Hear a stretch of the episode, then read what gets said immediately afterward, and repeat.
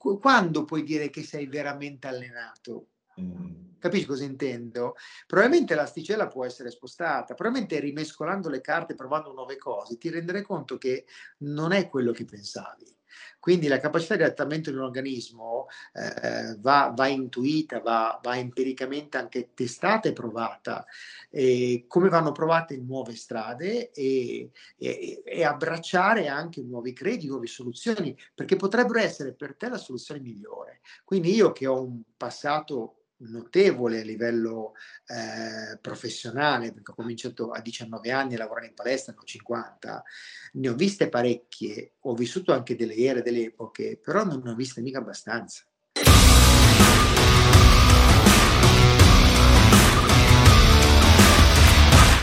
Un banane, di verità. La, tua, la tua location è molto più bella della mia, innanzitutto. Io ho fatto di tutto perché lo fosse. E anche la maglia, la felpa mi piace molto. Ho dato un po' di colore per spegnere il grigio milanese, ho fatto la barba, mi sono sistemato, non voglio farti fare brutta figura, allora ho cercato di sistemarmi un po'. No, ma sono troppo, troppo guarda, troppo. Vabbè, va.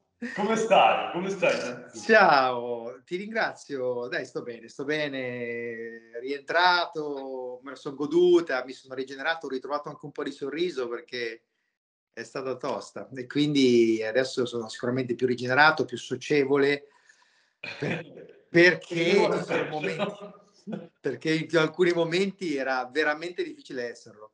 Però bene, nel senso sono tranquillo, faccio le mie cose, ne faccio sempre tantissime.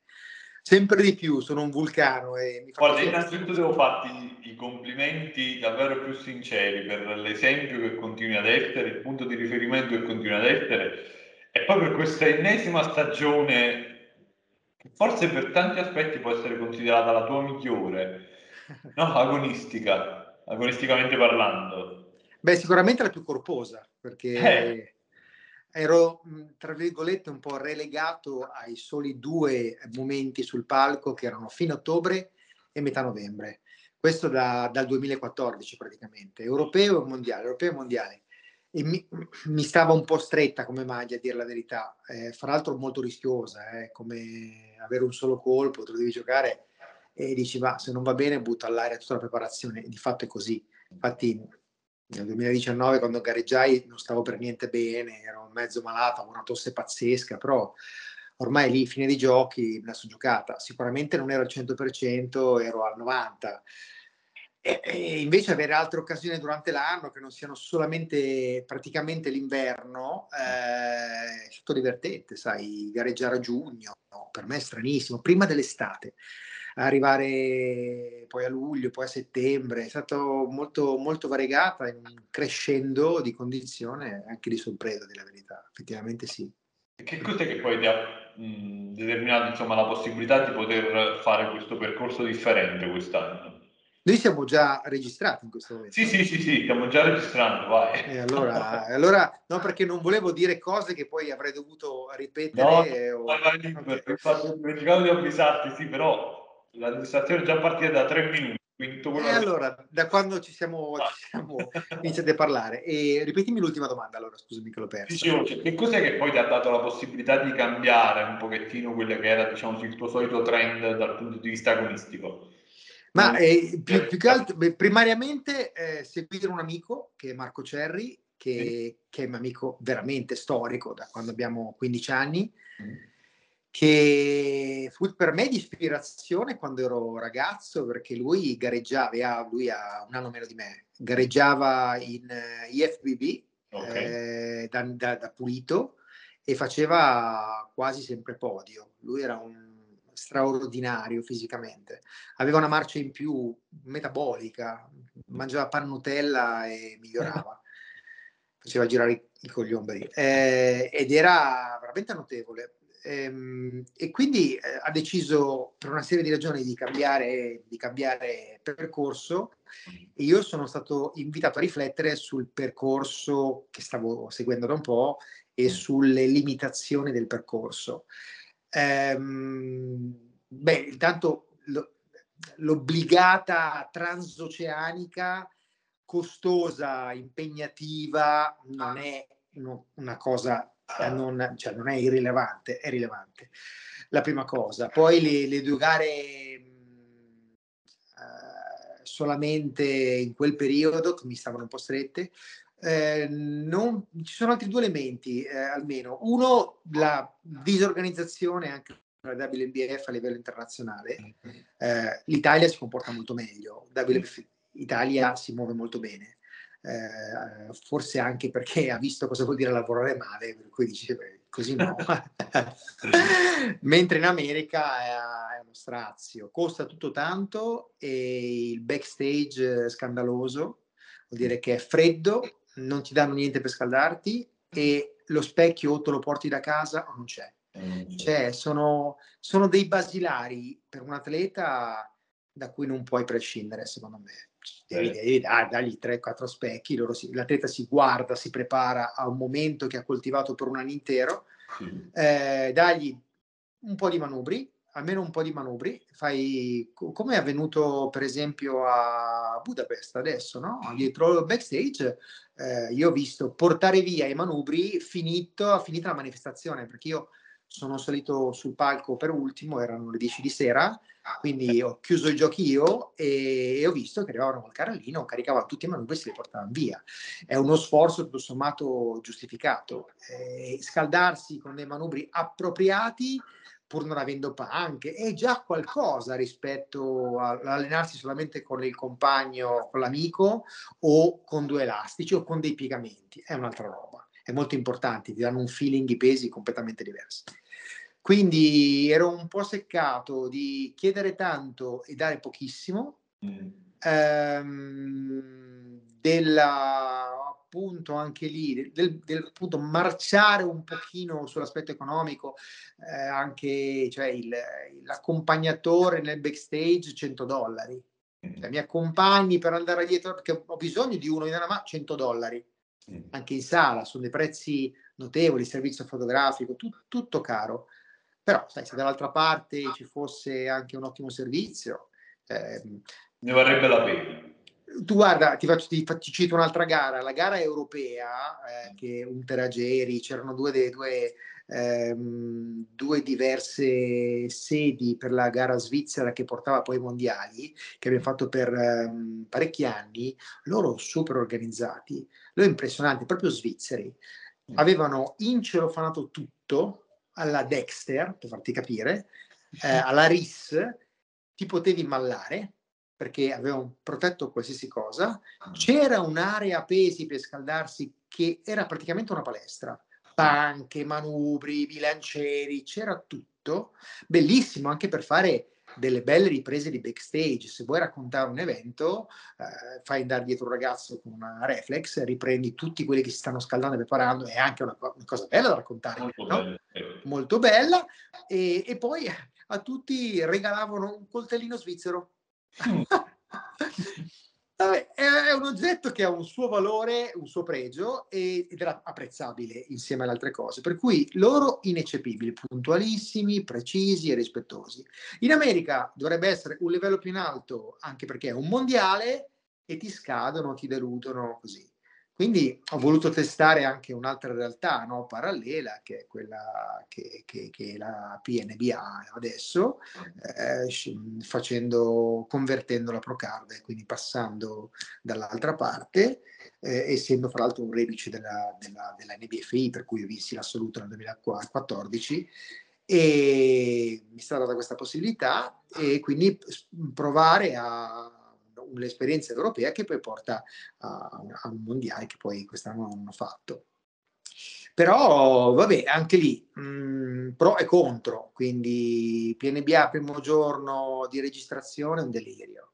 Eh, venerdì veramente apocalittico, fatto di attese infinite in piedi per la registrazione, il TAN dato a tutti obbligatoriamente, Mm. eh, tutti, quindi non c'era altro modo, quindi pagare il TAN per poi fare tutta la giornata in fila, per poi essere tannato alle 10 di sera e in mutande con le finestre aperte i ventilatori che ti, che ti, ti asciugano, eh, non si può fare. Quando il giorno dopo la gara, cioè un atleta lo, lo tieni in piedi 6, 7, 8 ore, ah, fuori testa, con, con costi anche lì considerevoli, per cui lasciano anche loro, cioè un atleta non si tratta così, quindi io non, non sono contento dell'esperienza in assoluto della PNVA eh, perché basterebbero un po' più di attenzioni per uh, avere degli atleti contenti e soddisfatti.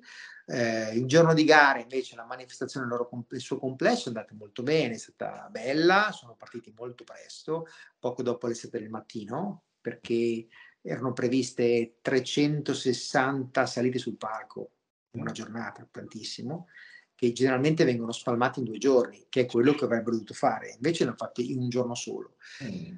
Hanno accumulato un'ora e mezza di ritardo che poi sono riusciti a smaltire sul finale e quindi rispettando più o meno gli orari previsti, quindi sono salito intorno alle 10 quando era 10 meno un quarto previsto per me, quindi hanno recuperato con un colpo di coda, quindi tanto di cappello, per il resto grosse problematiche in termini di giudizio, musica che non parte, non mi sembra che ce ne siano stati, sono stati efficienti quel giorno, incapaci il giorno prima, non si, non si fa così. Quindi io non posso che essere obiettivo, diamo a Cesare quel che di Cesare. Quindi proprio terribile l'esperienza del primo giorno, sono arrivato in albergo devastato. Per fortuna la gara, eh, nel mio caso, sì, era serale, ma nel mio caso, per cui ho avuto tutto il giorno per ripristinarmi, per mangiare, per stare anche in albergo guardandomi la diretta a distanza e mm. sapere poi quando rientrare. Mm. Io ero a 600-700 metri dalla sede di gara, cosa intelligentissima. Siamo andati con Marco una volta o due a piedi a guardare com'era l'ambiente prima di entrarci per gareggiare.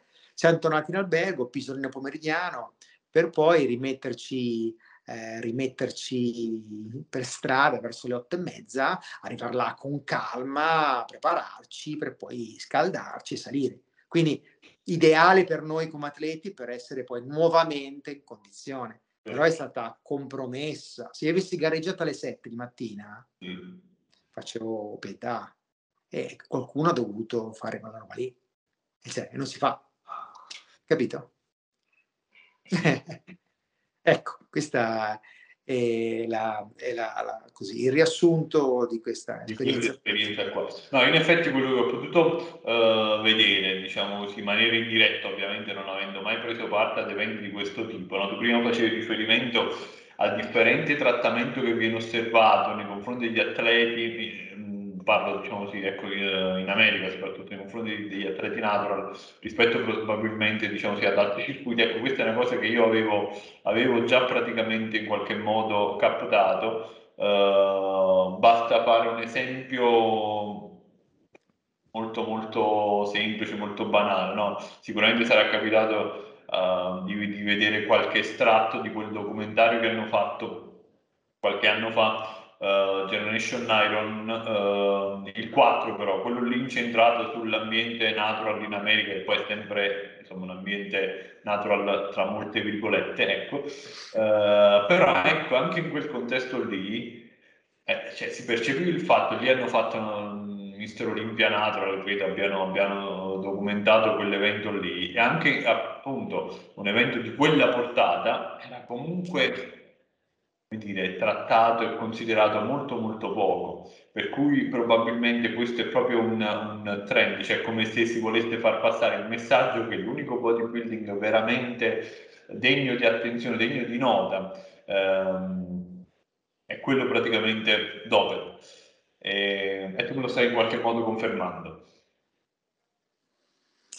Eh, ce n'è di strada ancora da fare, anche, però, anche se però ti porto alla tua attenzione una cosa, eh, sai che a Milano, a Cimiano c'è la Gold Gym? Sì. Ok, io con, eh, con Riccardo, Riccardo Grandi ho fatto un paio di, di eventi là e a lui sono state aperte le porte dall'organizzazione della Gold Gym, no? E mm, che con piacere ha rinnovato il desiderio di, di averci o averli ancora perché eh, hanno intuito che si è un po' deformato, eh, alterato, alterato quella che è la, la, la, la, percezione e anche l'entusiasmo delle persone nei confronti di quelli che più raramente sono modelli. Una mm. volta non era così. Sì. Adesso il bodybuilding, il bodybuilding ad alti livelli doped è a mio avviso malato, non è estremo, è malato per la maggior parte dei casi. Non sono più quei riferimenti estetici che io avevo quando ero ragazzo e trovo che c'è ampiamente superato quel troppo che stroppia mm. con spesso una ricerca del, dell'estremo che sacrifica molto frequentemente la qualità muscolare a pannaggio di vene e volumi con poca qualità. Poi in alcuni casi vedi, no, devi andare su altre categorie, su alcuni soggetti, vedi delle belle cose. Ma andando in alto, molto spesso vedi dei carrozzoni dalla vita larga, dalle, sproporzionati, non sono per, né belli né sani. Cioè. E quindi Gold Gym dice ben venga un messaggio rinnovato perché hanno capito che mh, c'è un marketing che eh, interessa eh, nuove, nu- nuova linfa che è quella dei ragazzi e delle ragazze, cioè Men Physique e Bikini, no, non per ultimo anche Classic, sono di interesse ormai e hanno caratterizzato una fetta non irrilevante di quel mercato. Eh, però stiamo parlando di, di, di, esempi molto più raggiungibili, eh, molto più eh, apprezzabili dalla media. Mm. Quell'altra nicchia, oh, a me onestamente io Mister Olimpia non lo guardo più, non me ne frega niente. Chi è che ha vinto? Ah, ok, ha vinto Big Remy. Ah, mm, ok. Ma, ma, ma, chi che è? Non, può, non c'è niente da, da, da guardare lì. No, io condivido come dire, il tuo opinione, eh, il tuo parere, la tua opinione mm, su questo aspetto qua, in merito a questo punto qua. Eh, ritengo anche che probabilmente questo interesse a cui facevi riferimento tu, questo rinnovato interesse oppure questo rafforzato ecco, interesse nei confronti di determinate categorie, quindi anche altri modelli estetici, eh, sia più forte, cioè sia, eh, come dire, rifletta probabilmente una realtà propriamente europea, prevalentemente europea. Uh, oltreoceano probabilmente c'è ancora questo, um, questo forte appiglio che esercitano le categorie uh, estreme perché uh, inevitabilmente se viene proposto quel canone lì è perché riscuoterà dei consensi che ne giustificano la presenza. Ehm, poi si può discutere in merito al fatto che probabilmente oggi si, eh, cioè sul palco ecco, salgono oh, atleti che, che, in passato eh, insomma, non, non, non, non, potevano ambire a questo tipo di, di, di, di, carriera agonistica. Oggi invece succede, quindi in qualche modo allargata anche la, la, l'accesso, la fetta diciamo, di partecipanti a queste competizioni qua quindi inevitabilmente la, la qualità tende a perdersi quando vai ad aumentare la qualità. Su questo sono, sono, sono, sono d'accordo, ci, cioè, si può parlare su questo. Io volevo un attimo tornare invece sul, sul, sulla preparazione che hai affrontato e volevo chiederti quanto è stata diversa, se lo è stata, rispetto a quelle che hai affrontato in passato, quali elementi, quali aspetti sono stati probabilmente più difficili eh, o comunque sui quali vuoi porre l'accento. Allora, eh, in primis da dire che mh, l'ultima gara l'ho fatta nel 2019, mm. quando non avevo ancora 50 anni. E invece eh, mi sono detto che nel 2022 torno a gareggiare, dopo chiaramente il periodo che abbiamo passato molto buio e molto impegnativo, che escludeva certe possibilità. 2022, 50 anni fatti, eh, ed è un momento di passaggio, ci arriverai, molto importante per un uomo, indubbiamente, dove tiri tante righe, fai delle riflessioni e ti metti anche alla prova, no? c'è chi si rinnova, fa esperienze diverse che non ha mai fatto perché dice è arrivato il momento che quella cosa la provi e la faccia. Quindi io mh, mm, mi sono detto ok, eh, vorrei tornare e chissà se eguaglierò la condizione che ho raggiunto a New York nel 2019 che, che, era già sopra la mia media. Io portai una condizione molto buona, anche se ho fatto un settimo posto, eh, però que, quei livelli di definizione, soprattutto dell'arte inferiore, non li avevo mai toccati, per cui ero sicuramente più competitivo. Mm, non sono pochi tre anni alla mia età, hanno un peso decisamente rilevante, non è come tra i 27 e i 30, tra i 47 e i 50 hanno un peso completamente diverso e lo evince anche dalla plicometria, dall'equazione di riferimento che è tutta falsata, lo sai, no? Cioè più si va su con l'età, più sottostima la tua esatto. condizione, per cui esatto, io se metto i miei parametri in un giovane probabilmente gli viene fuori l'1,5%, se non lo 0,7%, perché la percentuale di massa grassa è veramente bassa, però alla fine mi ha dato un, avevo un 5,15 da Jackson e Pollock, 7 pliche, questo era. 5,15, ok, 50 anni. Allora ho detto ok, eh, torniamo, voglio tornare, però eh, se torno io ho idea di quelli sono, sono i standard, intanto non sapevo ancora esattamente cosa avrei fatto, dove sarei andato a gareggiare, ma gli standard li conoscevo molto bene, so quali erano i miei punti carenti, al di là dei volumi che non sono mai stati stratosferici. Io sono uno conosciuto per la qualità di sicuro, ma non per i volumi, poi per le proporzioni, magari un po' per il posing, cose di questo tipo. Allora l'obiettivo era, va bene, portiamo finalmente questo arto inferiore nel suo complesso all'altezza della qualità della parte superiore, che in alcuni punti del mio corpo è effettivamente abbastanza estrema. Per poter fare, raggiungere un risultato diverso da quello che comunque con impegno avevo raggiunto gli anni precedenti, avrei dovuto fare qualcosa che non ho mai fatto prima. è ovvio.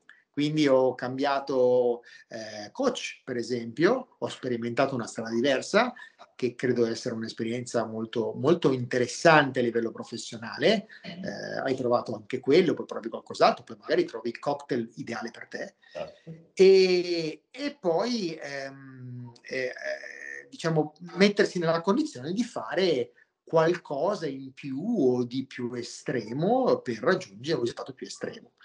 Um, quello che non è cambiato, per esempio, partiamo da lì, è il fatto eh, di concedermi quattro allenamenti a settimana. Quattro erano e quattro sono rimasti.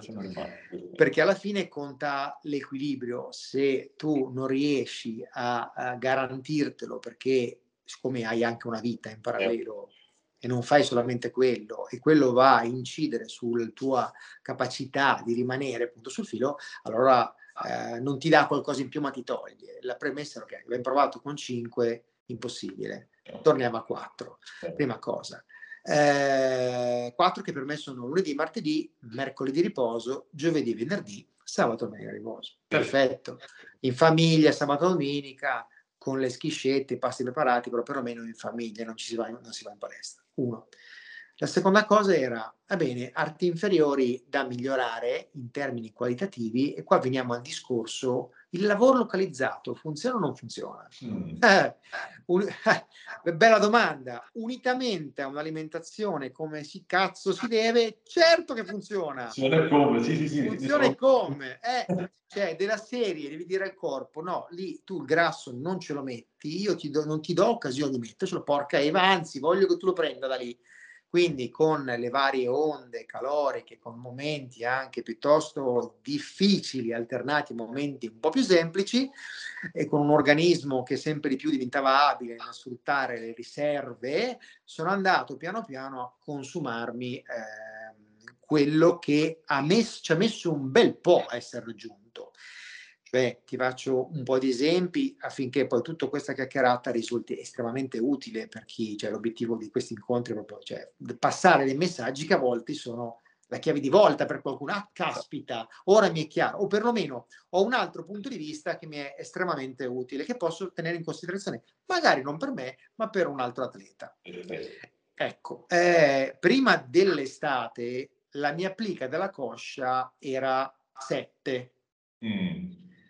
7 è ancora alta dopo le gare di giugno e luglio per essere competitivo. Io ho dei buoni ventri muscolari, delle buone masse, in qualche modo compensano, fino a un certo punto compensano. Ma quando sali di livello, e ormai il livello è estremamente alto, per cui glutei striati, femorali evidenti, pennature sui vasti sono all'ordine del giorno, dove cacchio vai?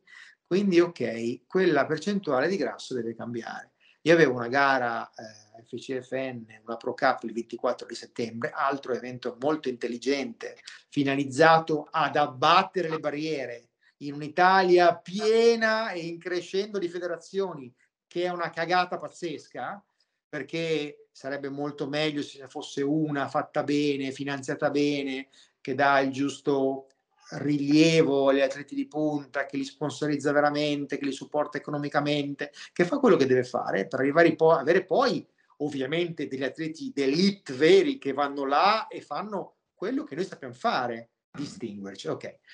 Eh, detto questo, eh, io parto con una, una plica 7 e, e, devo affrontare una estate con un obiettivo molto prossimo all'estate, che è il 24 settembre, in una condizione migliorata.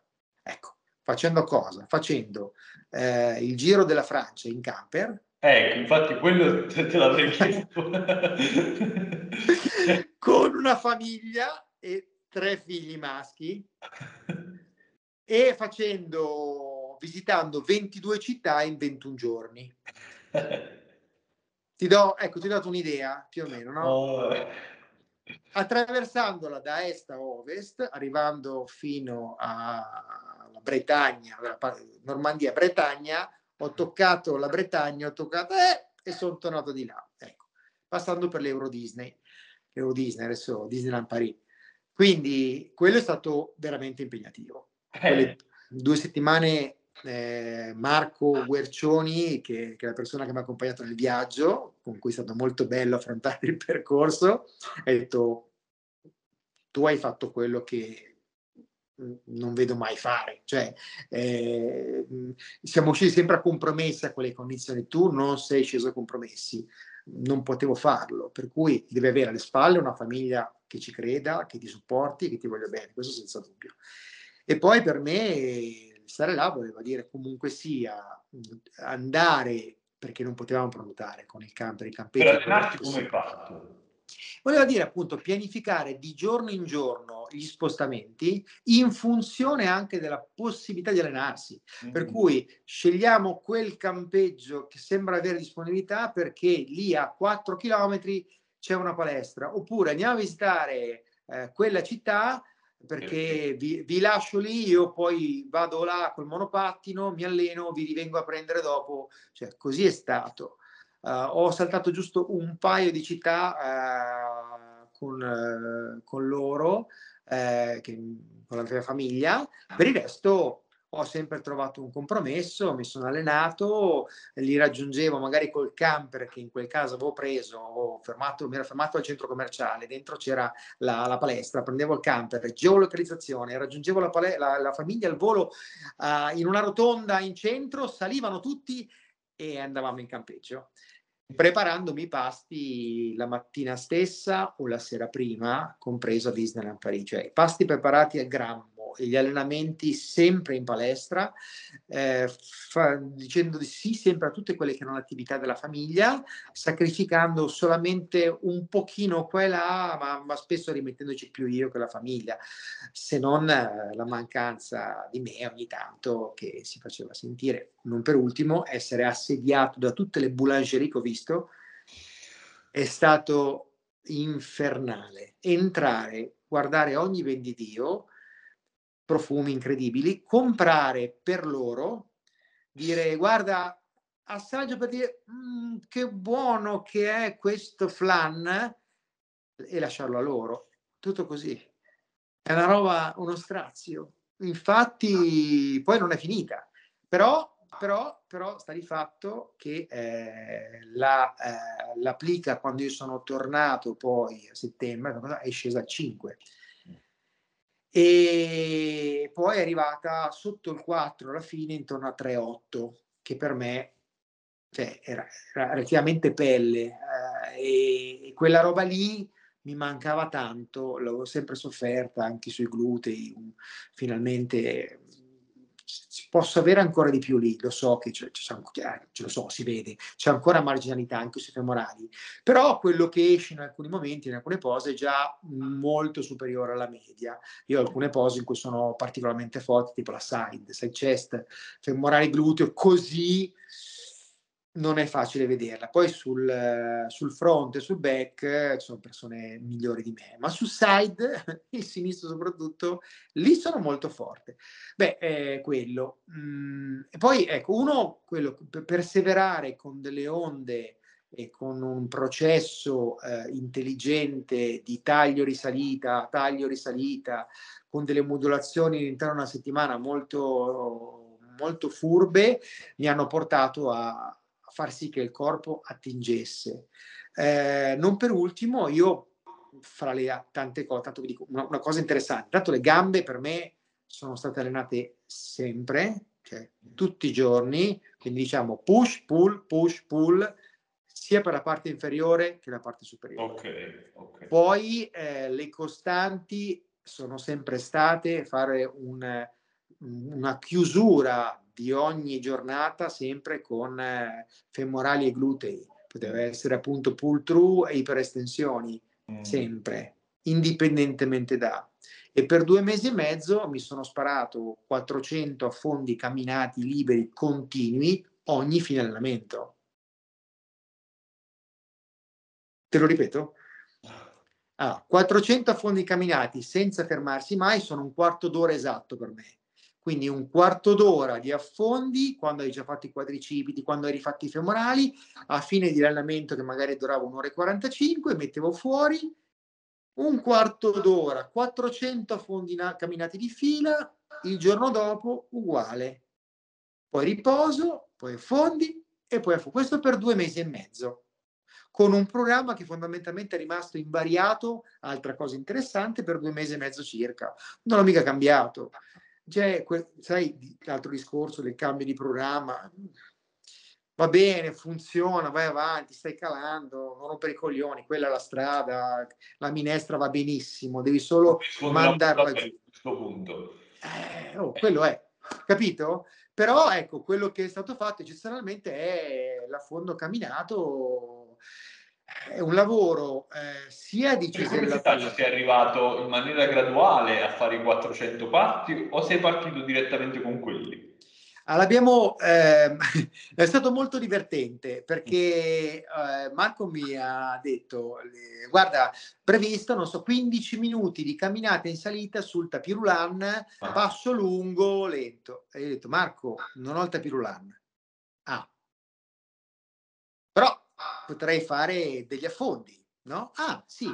Allora fammi tre serie massimali di affondi. Marco, tu non hai capito. Se io faccio, faccio, comincio a fare un affondo e lo faccio massimalmente, te ne sparo mille probabilmente. Perché io ne feci già 700 una volta e non è che arrivai morto, no? Impiegai 34 minuti, mi sembra, no? E non ero morto. Per cui se mi chiedi io non, non, non finisco più di allenarmi. Quanto, già dura due ore, ne passo un'altra camminando in affondo. Ah, e allora andiamo a tempo, facciamo, eh, magari me un quarto d'ora è realistico, gli dissi. Va bene, quarto d'ora però sempre. è buffa sta roba qua. Quindi me lo potevo permettere, l'ho fatto. Eh, poi eh, è capitato che ho, do- ho dovuto abbandonare nell'ultima fase della preparazione gli affondi camminati perché eh, si è incazzato un po' il tendine rotuleo, ma non per gli affondi, per la pressa, mm. che ho mm. fatto una modalità particolare, ho spinto un po' di più, i pesi salivano, gambe strette vicino, ho spinto, ho caricato e si è incazzato, mi dà fastidio ancora adesso il ginocchio. Mm. E allora lì ho dovuto trovare un compromesso che mi permettesse di proseguire la preparazione continuando a migliorare. E allora mi sono inventato delle cose, degli step up all'altezza giusta, sinistra e mm-hmm. destra, che limitassero il, il, friz, friziona, il frizionamento del tendine rotuleo e mi consentissero di aggiungere quella componente eh, di cesell- cesellatura, ma anche aerobica. Di spegnere, cioè un quarto d'ora di attività di quel tipo caratterizza e costituisce anche un bel dispegno energetico che detratto avrebbe fatto la differenza. Cioè, mi, mi, avrebbe interrotto il dimagrimento. Non potevo togliere un'ora di aerobica a settimana, è un'ora, è tanto, eh. Quindi ho detto no, io devo, una, devo inventarmi qualcosa. Allora avevo cambiato lo squat, che diventava magari un sumo squat parziale in tensione continua, lo reggevo, una leg extension negli ultimi gradi di estensione, in tensione continua, magari con peak contraction, alternavo le due e poi facevo lo step up a sinistra e a destra della panca per fare il quarto d'ora finale, a ricalcare un po' quello che facevo affinché la gamba continuasse a vivere più o meno quella centrifuga che stava vivendo. Capito? In quel modo ho bypassato un problema che ci può stare, quando uno fa tanto ci può stare, non imputabile appunto agli affondi, che ho sempre detto bene, ma qualcosa che mi era abbastanza estraneo. L'eccessiva flessione del ginocchio durante la pressa, no? Facendo... Ma in realtà neanche tanto, perché se la fai ai piedi abbastanza vicini, poi sei abbastanza limitato. Non è come se lavori a rana dove il ginocchio scende molto e ti apri tanto, no? Eh, no, è che probabilmente ho spinto un po' troppo con la punta del piede, non riuscivo a caricare bene col tallone e allora il quadricipite è diventato dominante anziché beccare i femorali i glutei e il destro si è, si è un po' incazzato. Alla fine sono riuscito in quel modo lì a fare lo stesso, a continuare a far sì che la gamba, cioè perché per una settimana ho dovuto interrompere, ho visto che mi sentivo rallentato, sentivo che mancava, ho detto se qui non trovo una soluzione io non continuo a migliorare. E allora ho trovato il compromesso e la gamba ha continuato a, a, a, migliorare, a migliorare, a migliorare fino alle ultime fasi. E beh, sarebbe stato bello, sempre stato bello vedere lo stupore di Marco quando diceva, porca, ma continua a migliorare. Ma ogni volta io ti penso, è arrivato e tu migliori. E quella è, quello è un po' il messaggio che vorrei lanciare, no? il fatto che mm, non c'è niente di certo e mm. che sono più le volte in cui il corpo mi ha sorpreso e mi ha fatto dire porca Evo, l'altra volta mi hai fregato. Quante volte mi sono visto male, fisicamente male, cioè è facile attribuirmi quasi sempre una buona condizione perché se Marco ha quella qualità probabilmente durante l'anno ha sempre una buona qualità. Non è vero. Cioè io ho un up and down notevolissimo. Mm. Posso essere molto anonimo e la gente dirà, eh, figurati. No, no, ma veramente anonimo. E poi subire, se faccio le cose fatte bene, un processo di cambiamento davvero importante che vede una, una progressione quasi esponenziale nella parte finale. Mm.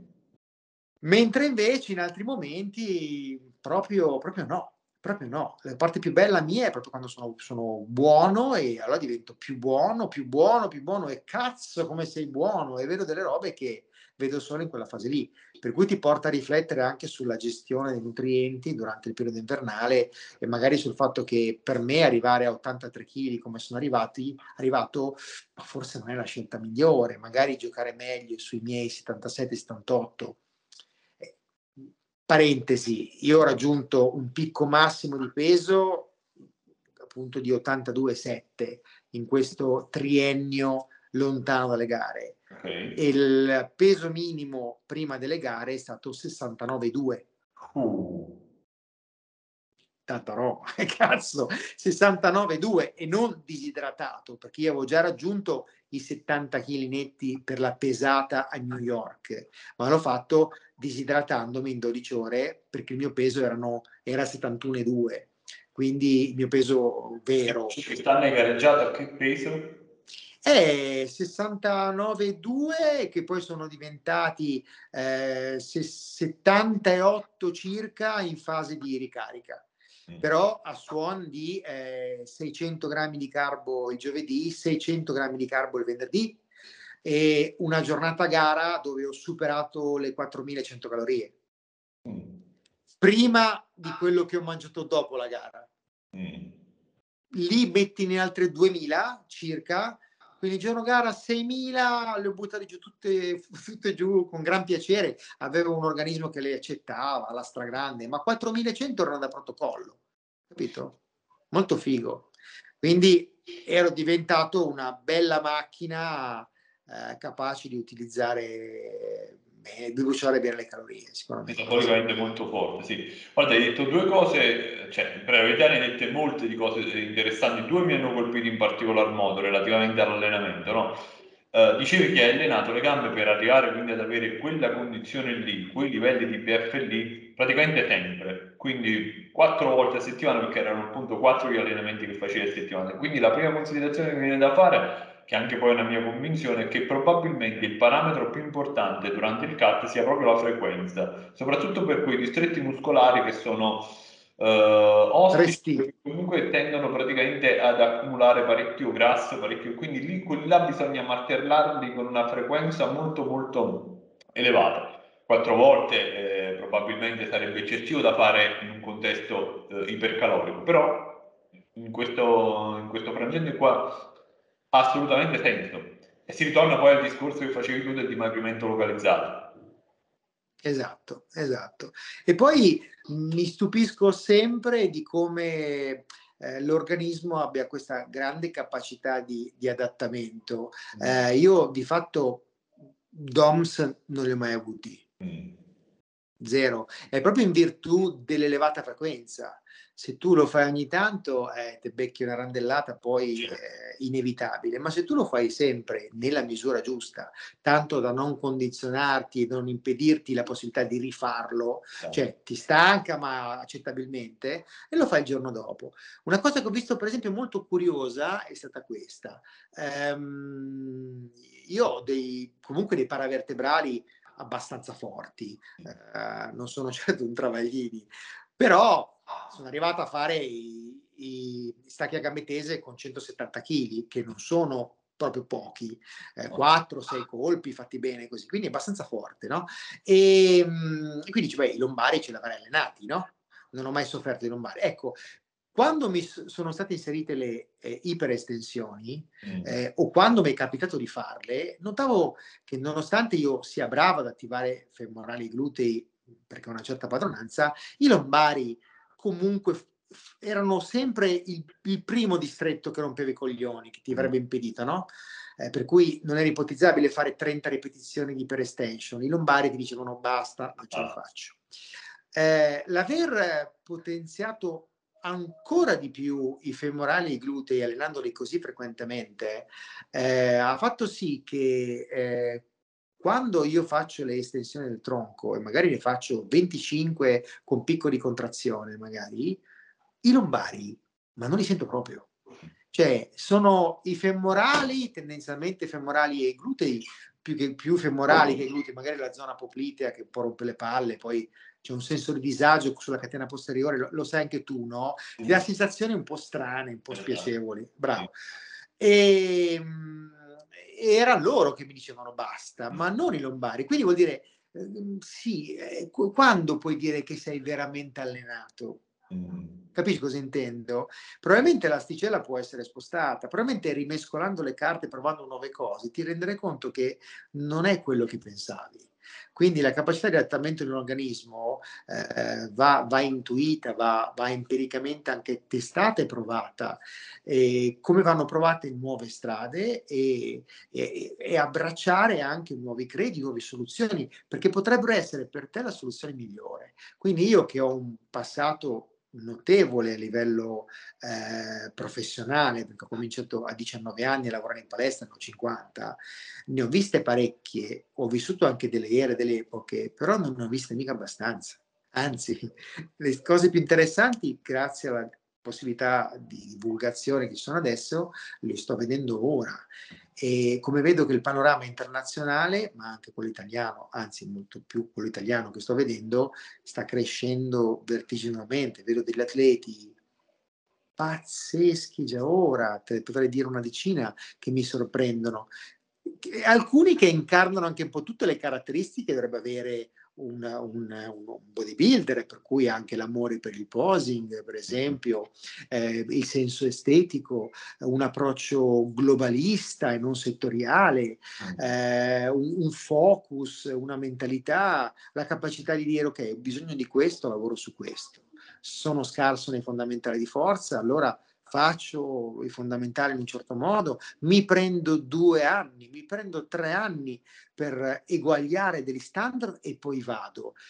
Queste cose le vedo già in, in parecchi giovani e come vedo che il livello che si raggiunge adesso è è veramente impressionante. Poi se ci metti le doti genetiche che indubbiamente esistono e che io non ho, eh. non ho che io non ho, eh, porca Eva, io guarda, io una, ho una testa mm. che è fuori dal comune. Ho una... Ecco, secondo me una dote genetica pure questa. Sì, bravo, si può metterla così sicuramente. Eh. sì, sì, io ho una, anche una meticolosità, un guardare un dettaglio, una ricerca della perfezione, non c'è storia, non mi, non mi, muovi da lì se non voglio, e non c'è niente che mi possa corrompere, per cui ho passato matrimoni, compleanni e così, o trovando il giusto compromesso, mangiando un po' in macchina e un po' lì, quello che potevo mangiare per essere di compagnia, o se in famiglia, signori, io ho questo, eh, grazie, magari mh, mm, cucinandomi eh, un dessert eh, per l'occasione, per mangiare insieme a loro un dolce, senza patire. Il mio tiramisù me lo faccio io, lo mangio con voi. Mm. Così non soffro che mentre mangiate voi il dolce. Bisogna però essere anche mh, mm, capaci eh, di approfittare di una serie di possibilità, no? Cioè devi amare un, cucinare quello che fai, eh, devi amare cucinare quello che ti poi ti fare mangiare, devi, devi, metterci amore in quello che fai eh, e prepararti delle cose che rendano il viaggio impegnativo eh, più possibile. Eh, cioè, eh, ci sono stati giorni in cui mi sono trovato a dover mangiare uno, un giorno in particolare, 100 grammi di carboidrati. Cazzo! Per me in quel, quelle ore è la morte. La, la, no, veramente è stato un incubo. Allora che cosa ho fatto? Siccome sapevo che essendo passato dai 125 ai 150, che è un inferno, e sei sul filo del rasoio, dovevo inventarmi qualcosa. Allora mi sono mangiato un chilo di konjac. Mm. Presente? Sono, sono, un tubero cinese ecco. che ti vendono online anche su Amazon a forma di tagliatelle. Sì, no, l'avevo visto questo, non, non, non ho mai provato. Non... ah, lo provi per disperazione, come ho fatto io. È una roba abbastanza, diciamo, è uno spaghetto di riso, se vuoi, ancora, se mai possibile, più scialbo, no? Una roba. Però io ci ho fatto una specie di ragù, quindi ho fatto un chilo di konjac, calorie tipo complessive 100. Ah, bellissimo. Capito?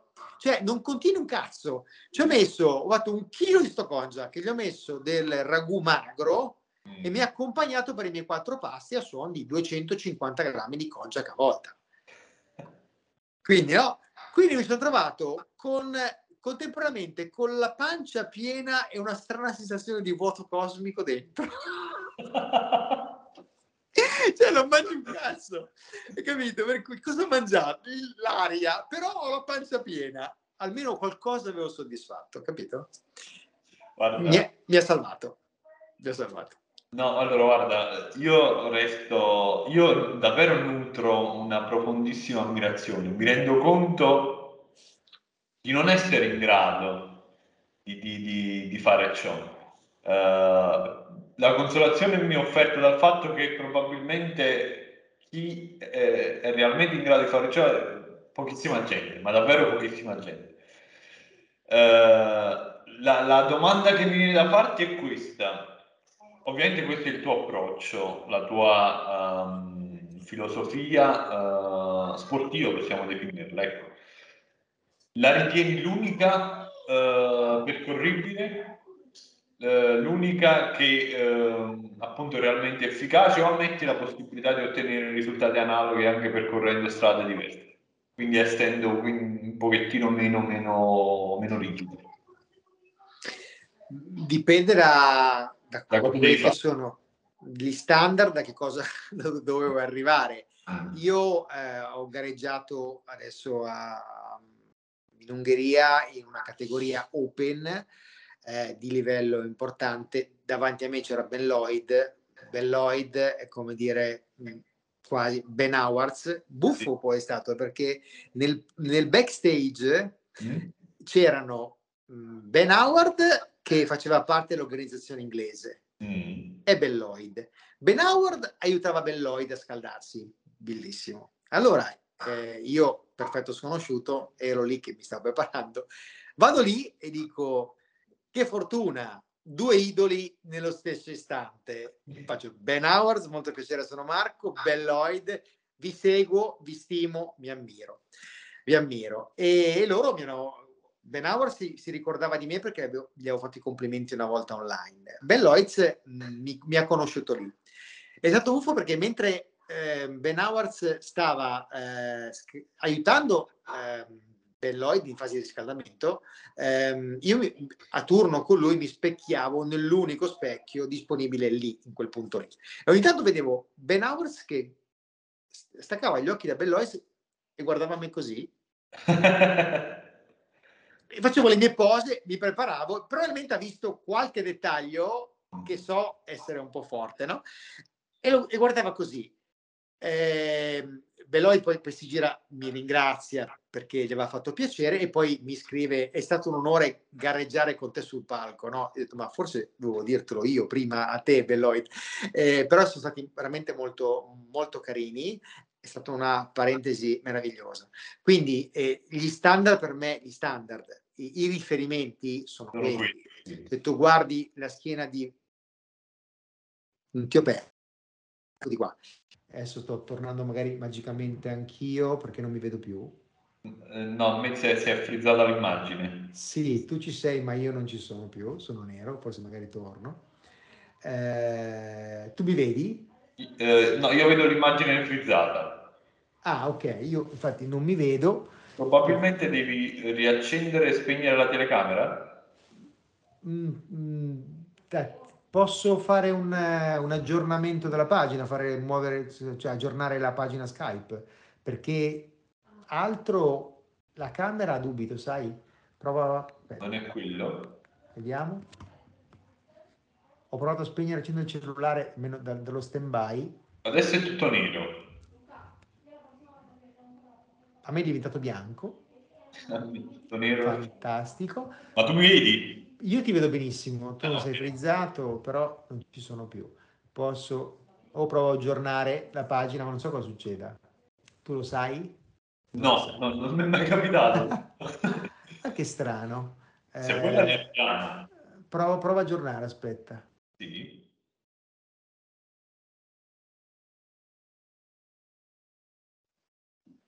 Ho aggiornato. Ecco, Funziona. Eccoti, eccoti, eccoti. Ecco. Ecco, e adesso mi ha messo in verticale, mi ha cambiato un po' i rapporti, vabbè.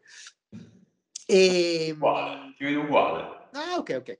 E, e, allora è stata una parentesi molto, molto divertente, quella lì, e gli standard appunto sono, sono quelli lì, per cui ero fermato, sì, la, la schiena di Ben Howard, chi non l'ha, non l'ha cioè, io ho visto la gara del 2021 per, per io mi sono, cioè, ho cercato di capire che tipo di competizione fosse. Ho visto la gara 2021 e c'era un Ben Howards in forma media. Mm. Eh, infatti ha fatto un terzo posto. Infatti, era abbastanza anonimo di fronte, eh, però quando posava di schiena, considerando le separazioni e i volumi che ha, sulla dorsali in caricamento e sui glutei, pazzesco. Io ho gareggiato o perlomeno gareggiato per sfortuna no, ma ho visto Whitaker da vicino, mm. Brian Whitaker, eh, gli feci il video nel 2017 quando vinse l'assoluto e l'ho presente nella condizione top della sua vita, quando vinse contro i neri eh, di 80-90 kg. E, e, la sua schiena eh, non è più impressiva di quella di Ben Howard. Ben Howard eh, ha forse dei volumi ancora più marcati, dei glutei ancora più evidenti. Quindi io mi dico, se mi trovo a fianco e con grande piacere un livello del genere, so che, per esempio, ti dico, se vogliamo parlare dei miei limiti, non ho degli spessori dorsali eguagliabili. Sì, sono arrivato ad avere una buona separazione nella parte bassa della schiena, ma avendo una schiena tendenzialmente rettilinizzata, eh, al contrario degli ipercifotici, faccio fatica a mettere sugli spessori dorsali. Quindi devo puntare su di quello per essere più impres- impressivo. Ho delle semi rilassate che sono abbastanza anonime, migliorata la frontale, ma la dorsale non è assolutamente da, da mondiali. Mm. Eh, quello che l'altra cosa che vorrei che passasse dall'intervista è il fatto eh, di essere molto autocritici e mm. essere molto onesti con se stessi. Mi sono arrivate per esempio le foto adesso, una parte delle foto del, della gara fatta, ehm, non mi piace un per cacchio, cioè mi faccio per mediamente schifo. Mi sono piaciuto di più magari nelle foto che ho fatto io in altri momenti, mi, mi, mi racconto com, per come mi vedo e a volte per come mi vedono. Quelle foto se io sono così non merito neanche dove sono arrivato. Poi i, i punteggi sono usciti, eh? cioè, hanno reso pubblici, ok, eh, eh, Ben, ben Belloyd ha preso 10, eh, parliamo di penalità fondamentalmente, no? rispetto a un ideale vengono tolti. Ok, io ero a 22 e il successivo, il terzo, l'austriaco era a 42, poi c'era 52, 54 e 60, per farvi capire qual è, no? Perché 10-22 sembra tantissimo, però c'è 22-42. Esatto. Per cui tutto sommato, ed era un terzo posto quello, sono andato bene, evidentemente ha visto tante cose buone. Il confronto, cioè le fotografie mi faranno apprezzare ancora di più, quelle però di confronto che non sono ancora arrivate, la differenza che c'è tra me e lui. Io sono molto consapevole dei miei limiti, è quello che mi rende probabilmente più forte della media perché non sono quasi mai contento di me, ma quasi mai, mai, mai. La gente media si crogiola troppo sugli allori, eh, è che non si rende conto che il livello si alza di giorno in giorno e quello che tu pensavi essere il tuo riferimento è già sorpassato. Devi pensare molto più in là. Devi pensare di arrivare alla Casa Bianca per ottenere un buon obiettivo. Cioè, funziona così. Quindi farsi il culo, magari con lungimiranza, preservarsi, che è l'altra cosa importantissima, non fare il passo più lungo la gamba, ascoltarsi, essere molto onesti e di fatto mediamente non accontentarsi quasi mai, perché oh, non c'è da fare.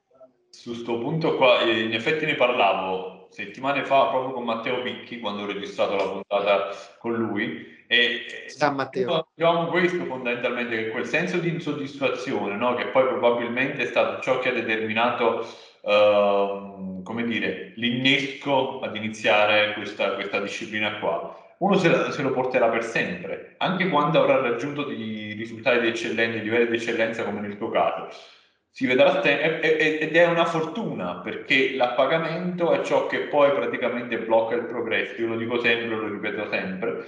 Per cui mantenere quella fame, quella... non è facile, eh, come dici tu, non è facile, è una cosa che sto sperimentando in prima persona, perché per carità io non sto assolutamente ai tuoi livelli, sicuramente, però non posso anche, come dire, in maniera molto molto uh, dire, sincera e onesta, non posso nemmeno dire di essere a un livello bassissimo, ecco. Ebbene, uh, se negli ultimi anni non c'è stato parlo per me appunto, un miglioramento tangibile, comunque sta, c'è stato un miglioramento, ma sai, non, non, così marcato come poteva essere, al di là poi di quelle che poi sono state le, le, le disavventure fisiche che mi hanno colpito, però è da attribuire proprio a questo senso di parziale appagamento che ho sviluppato, che in qualche modo, sai, ti porta a mollare la presa, alcune volte questo allenamento, vabbè, oh, è tardi, vabbè, saltiamo, vabbè, qui il dolce, lo mangio, ne mangio un altro uh, e via, via discorrendo. Per cui io ne sono estremamente consapevole di, di, ciò. Per continuare a progredire bisogna mantenere, come dici tu, quello stato di, di, di insoddisfazione costante eh, che poi non è frustrazione, ma è stimolo, diciamo, sì, a fare, a fare sempre. Devi avere fame, fame per ah. qualcosa di, che sembra irraggiungibile, ma io ce la faccio. Quante volte mi sono allenato con la colonnossola di Rocky, cioè non c'è niente da fare. Eh. Cioè, quello per me è rappresentativo, Rocky, Rocky, cazzo, cioè con l'idea di andare a stupire anche gli altri, ognuno poi trova le motivazioni, cioè a me piace molto l'idea che dicano, cazzo, ma Marco è ancora migliorato ma è, ma, è ma è, ancora ma come ha fatto a migliorare ancora? Era già buono, io eh, poi uno trova, trova gli stimoli. Nel momento in cui dovessi andare in gara o arrivare in prossimità peggio della volta prima, pesantissimo. Cioè, io per adesso sì, sto gareggiando ogni tanto over 40, però gareggio anche open e e inseguo, io voglio vedere fino a che punto questo corpo ha limiti. Perché finché hai delle variabili ulteriori da giocarti, non puoi sapere quando è il tuo limite. Ed è difficile che tu abbia provato tutto. C'è tanto da poter provare, no? Tanto. Quante strategie. Poi, sai, c'è un connubio molto, molto sottile, molto raffinato tra l'alimentazione l'attività ormonale e l'allenamento, la ciclizzazione, l'organizzazione settimanale, sono tantissime le variabili. Per, per qualcuno un, un, elemento solo di questi può essere determinante, eh, può, può, fare una grande differenza. Quindi vale la pena, vale la pena veramente non mollare l'osso e puntare molto molto alto. Però per poterti distinguere da chi magari ha il tuo patrimonio genetico medio, devi fare quel di più che gli altri mediamente non fanno. E non solo farlo per un po', continuare a farlo. La differenza è di anno in anno anche continuare a... Anche perché le, la condizione più estrema che ho raggiunto quest'anno è un terreno molto fertile per l'anno prossimo. Mm. Dipende da come me la gioco anche adesso nei prossimi mesi Mm. Infatti la mia intenzione, sto contenendomi per non, non sporcarmi tanto, non mandare in vacca, certe cose le sto, cioè adesso peso ancora 73,4, che è il peso massimo che ho raggiunto dalla gara. Quindi parliamo di poco ancora, no? Ecco, mh, mm, sono più acquoso a tratti, mi sto concedendo gli zuccheri, però la mia impronta giornaliera gliel'ho data subito, cioè il lunedì ero già comunque in passo ad allenarmi con gara di sabato, martedì era festa, il mercoledì non è, non è previsto un allenamento, ma io ho fatto aerobica. Mm. Il giovedì e il venerdì mi sono allenato ancora, quindi ho fatto tre allenamenti più un aerobico. Non ho detto che adesso dieci giorni non mangio, non mi alleno. Questa è un'altra cosa che può distinguermi dagli altri. Mm Adesso in questo stato, cioè, oggi ho già voglia di rivedermi meglio, per cui oggi ho avuto una condotta alimentare decisamente morigerata, direi perfettamente in linea. Generosina in carboidrati perché sono intorno ai 400, 3,97 fino adesso, li sto monitorando. Adesso cedo stasera a qualcosa, se cedo a qualcosa, perché ho cenato abbastanza presto e mi merito anche qualcosa, sarà un compromesso, mi faccio qualcosa di appagante ma dietetico, non svacco come ieri sera con i biscotti secchi che ho mangiato.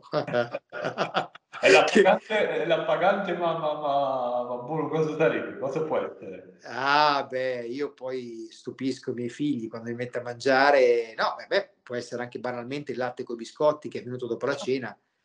Sì, solo che se mangi i biscotti io si parla di 30, 40, 50 biscotti, mica di 10. Hai capito? Io vado, a, cioè, due biscotti magari con la Nutella così e ne mangio 30 su 60 biscotti, capito? Su 60 biscotti, ma che si sommano alla cena. Cioè io non scherzo quando comincio a mangiare, capito?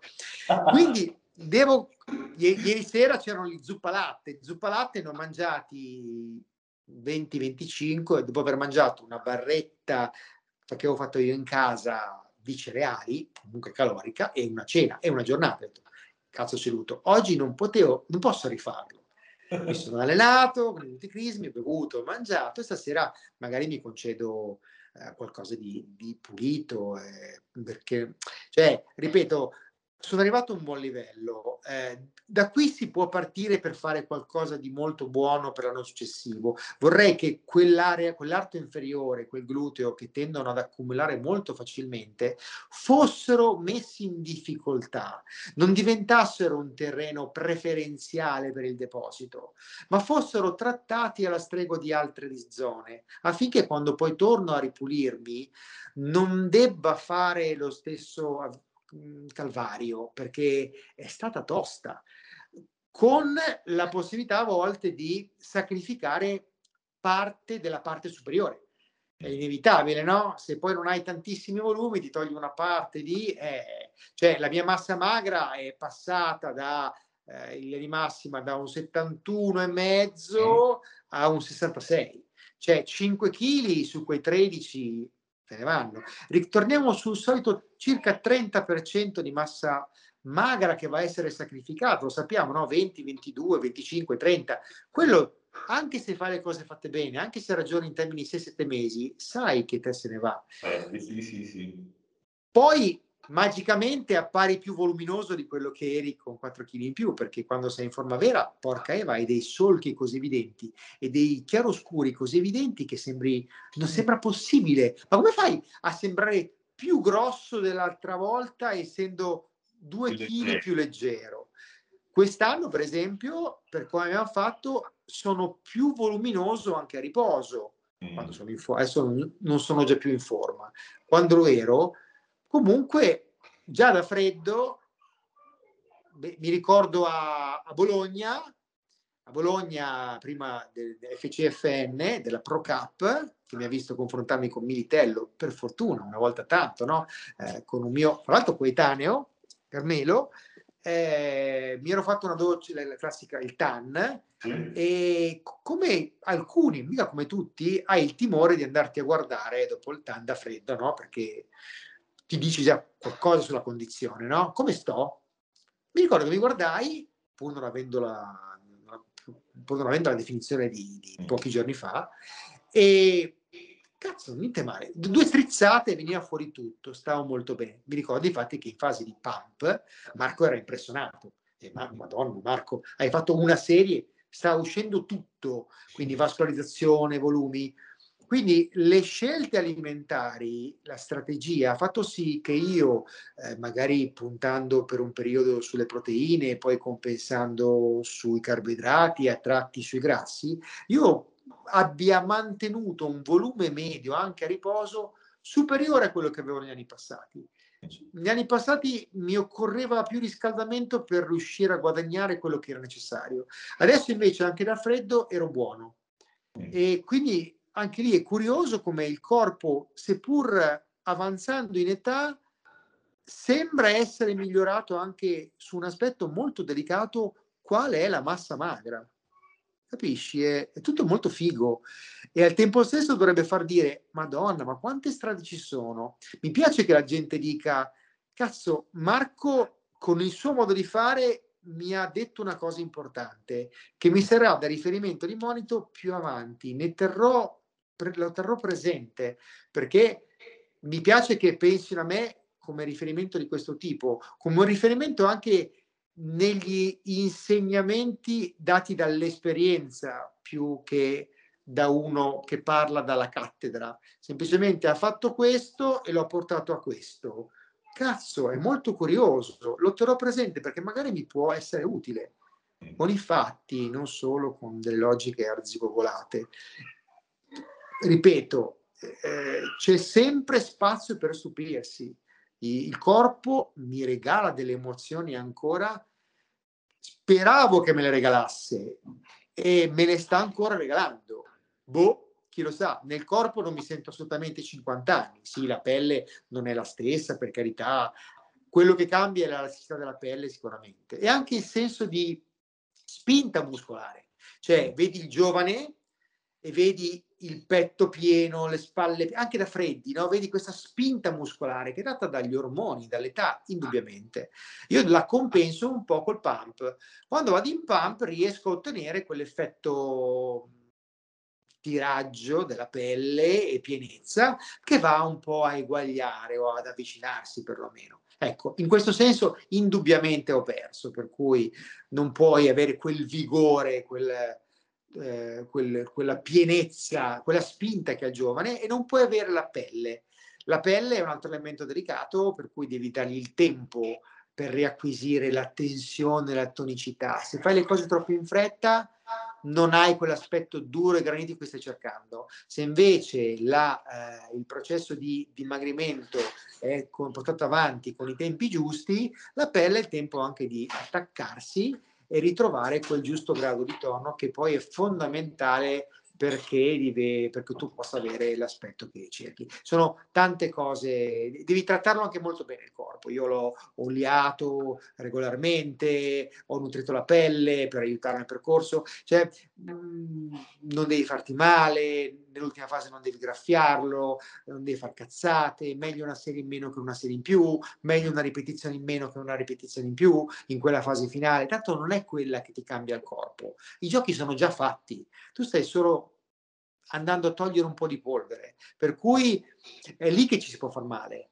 dove hai meno grasso anche profondo, sei tutto molto più esposto, no? Quindi lì l'altro accorgimento che posso suggerire è un passo indietro piuttosto. Guarda, guarda, la tecnica, guarda le sensazioni, se non te la senti non farla, non è quella che ti fa la differenza. Te la può fare in negativo, non in positivo. Marco, uh, ti faccio l'ultima domanda, l'ultima battuta, anche se in parte l'abbiamo detto, no? Sì. Cos'è che serve per essere così longevi in questo sport? È il senso della misura in generale, il senso della misura è una non ignorare i segnali del corpo, ascoltare il corpo e nemmeno procrastinare delle cose che vanno fatte, mm. nel senso che sì, ma poi lo no, lo sistemi subito. Eh, non puoi ignorare il segnale di una spalla, di un gomito, eh, che magari, eh, magari quel, quella condotta ti ha portato ad avere un centimetro di più sul braccio, però poi ti ha compromesso un insieme che ti porta ad avere poi la spalla compromessa. Eh, per cui garantirsi un buon grado di mobilità, testare la mobilità si hanno delle alterazioni poi a livello fasciale, connettivale importanti che hanno un peso rilevante qual, quali quelle muscolari, mm-hmm. eh, per cui utilizzare il foam roll, usare le palline, riconoscere un'alterazione della colonna e cercare di eh, magari eh, ragionare più che in un sovraccarico generalizzato, come ti dicevo, se sei rettilinizzato probabilmente dovrai allenarti in modo diverso, eh, tenendo conto dei tuoi limiti posturali. E se ti muovi in quel modo, magari sentirai quello che vuoi sentire e non saranno le solite aree a caricarsi di quel, di quel sovrappiù, ma sarà finalmente il distretto che trovi indietro. Quindi ehm, ascolto, mobilità e un riscaldamento che di solito si fa un po' più lungo quando sei maturo, eh, vedo molti, per esempio, che tendono a scaldare. In generale, il riscaldamento è associato alla velocità. Mm. La gente si scalda velocemente, esatto, un po' fermati molto piano. Ogni ripetizione, le prime ripetizioni sono quelle di check per capire se l'organismo funziona bene, perché te ne accorgi mentre lo fai. E se ti muovi velocemente, eh, ci sta che accada subito il patatrack perché non ti sei, non è ascoltato. Come partire con una macchina a mille prima ancora di sentire il rumore del motore, non si fa così quindi ci si ascolta, va tutto bene, ok, aumento un pochino il ritmo, mi scaldo, vado su in progressione, trovo il mio schema motorio, vado su, mi sento bene, carico. Le, le poche volte in cui mi sono fatto un pochino male, ma mai in modo compromettente, quando non ho rispettato i tempi fisiologici di riscaldamento. Eh, c'è gente che si è fatta male magari perché ha tirato quella, quel massimale in gara di panca o di, di stacco, anche se sentiva che non c'erano i presupposti. Non, non, non, ci sono, lo faccio lo stesso. Eh, a, volte, a volte va bene, altre volte no. Il problema per noi è che se ti fai male in modo importante, eh, sono cazzi, pensa a uno strappo a un pettorale. Professionalmente sei finito. Un capolungo del bicipite, porca puttana, cioè, è, è un dramma, è anche psicologico da stare attenti. Eh, l'ultima cosa che ti dico in riferimento a questo è, l'avevo detto una, in un'altra occasione, avevo parlato anche nel mio post, io ho fatto l'operazione per la diastasi di, del retto dell'addome, che questa nel 2018, dopo la gara nel 2017. Mm. In tanti hanno l'allontanamento del retto dell'addome, intanto anche, anche Babacar, se ci vogliamo citare un riferimento assoluto mondiale, non sempre da problemi, sicuramente non è molto estetico, senza dubbio. Guarda Travaglini, Travaglini ha due retti vicinissimi, spessissimi, bellissimi, meravigliosi, giusto? Non tutti hanno la sua fortuna. C'è chi, come me, congenito, in famiglia c'è un po', ha questi retti un po' distanziati. Se poi, come nel mio caso, viene fuori una piccola ernietta ombelicale, come mi è capitato, e cosa fai? Lì ci spingi sopra, ci lavori? Eh, io ho fatto la gara del 2019 eh, e poi, scusami, nel 2017, eh, sono stato fermo nel 2018, mi sono operato nel 2010, il 10 ottobre del 2018 e il 16 novembre del 2019 sono andato sul palco New York in quella condizione lì. L'intervento di, di, di, di sutura del retto dell'addome eh, in laparoscopia eh, con, con, con il, il, il, come si chiama non il drone, il, il, il robot fondamentalmente, no? Eh, è un intervento comunque importante che non lascia segni perché è laparoscopico, per cui ci sono i buchettini eh, così. È un intervento costoso, però molto estetico e funzionale. Quindi mi ha permesso di tornare a fare tutto senza, ecco lì, usando la ragione. Non mi metto a fare i dragon flag. Mm. Perché? Cioè, cazzo fai a fare quelle stretch eccentriche import- eccentrici importanti? Ma perché? È una cazzata. Eh, quelle sono, tra l'altro, garantiscono il tuo ego, cioè, ma, no, ma non soddisfano quello, ma non nella condizione fisica. Allora, sono tornato a fare knee chest, cioè le gambe le porto al viso tranquillamente in sospensione alla sbarra, è il mio esercizio primario, quindi un bello stimolo addominale, ma non mi metto a esagerare in eccentrica sugli addominali, giusto? Sono tornato ad avere reati pressoché normali e a gareggiare. Ecco, devi capire quali sono i tuoi limiti, quindi devi ascoltarti molto bene e devi capire se il tuo imparare nel tempo ad ascoltarlo fino a capire ok, me lo posso permettere o è ancora presto? Perché se poi ti fai male ne va anche dell'aspetto psicologico, perché un, un, un, freno in un momento buono a preparazione è, è un, veramente un colpo basso per, per un, un atleta. E non tutti sanno rialzarsi, quindi è molto meglio fare il giro largo in alcuni casi che cercare la scorciatoia, che molto spesso porta a un vicolo cieco. Ok? Non potrei essere più d'accordo. Marco, io ti ringrazio davvero per tutti gli spunti, per aver condiviso le tue esperienze con noi, perché davvero hanno un valore altissimo. Uh, io ti ammiro tanto, ti rinnovo davvero i complimenti per tutto quello Grazie. che fai, per quello che hai fatto e per quello che farai ancora. E spero di averti di nuovo ospite in futuro qui, perché Grazie. cose da dire sicuramente ne, ne, ne abbiamo e ne hai tante, quindi e so che saranno apprezzate pure dagli altri, da chi ci ascolterà me lo auguro, davvero piacere anche per me. Eh, la filosofia che sta dietro questo sport l'amo davvero dal profondo e spero di contagiare qualcuno come in passato fatto che a distanza di tempo mi rincontrerà dicendo guarda ma sai che io ho cominciato grazie a te a quella volta là e, guarda, e mi riempi il cuore di gioia perché fa molto piacere davvero.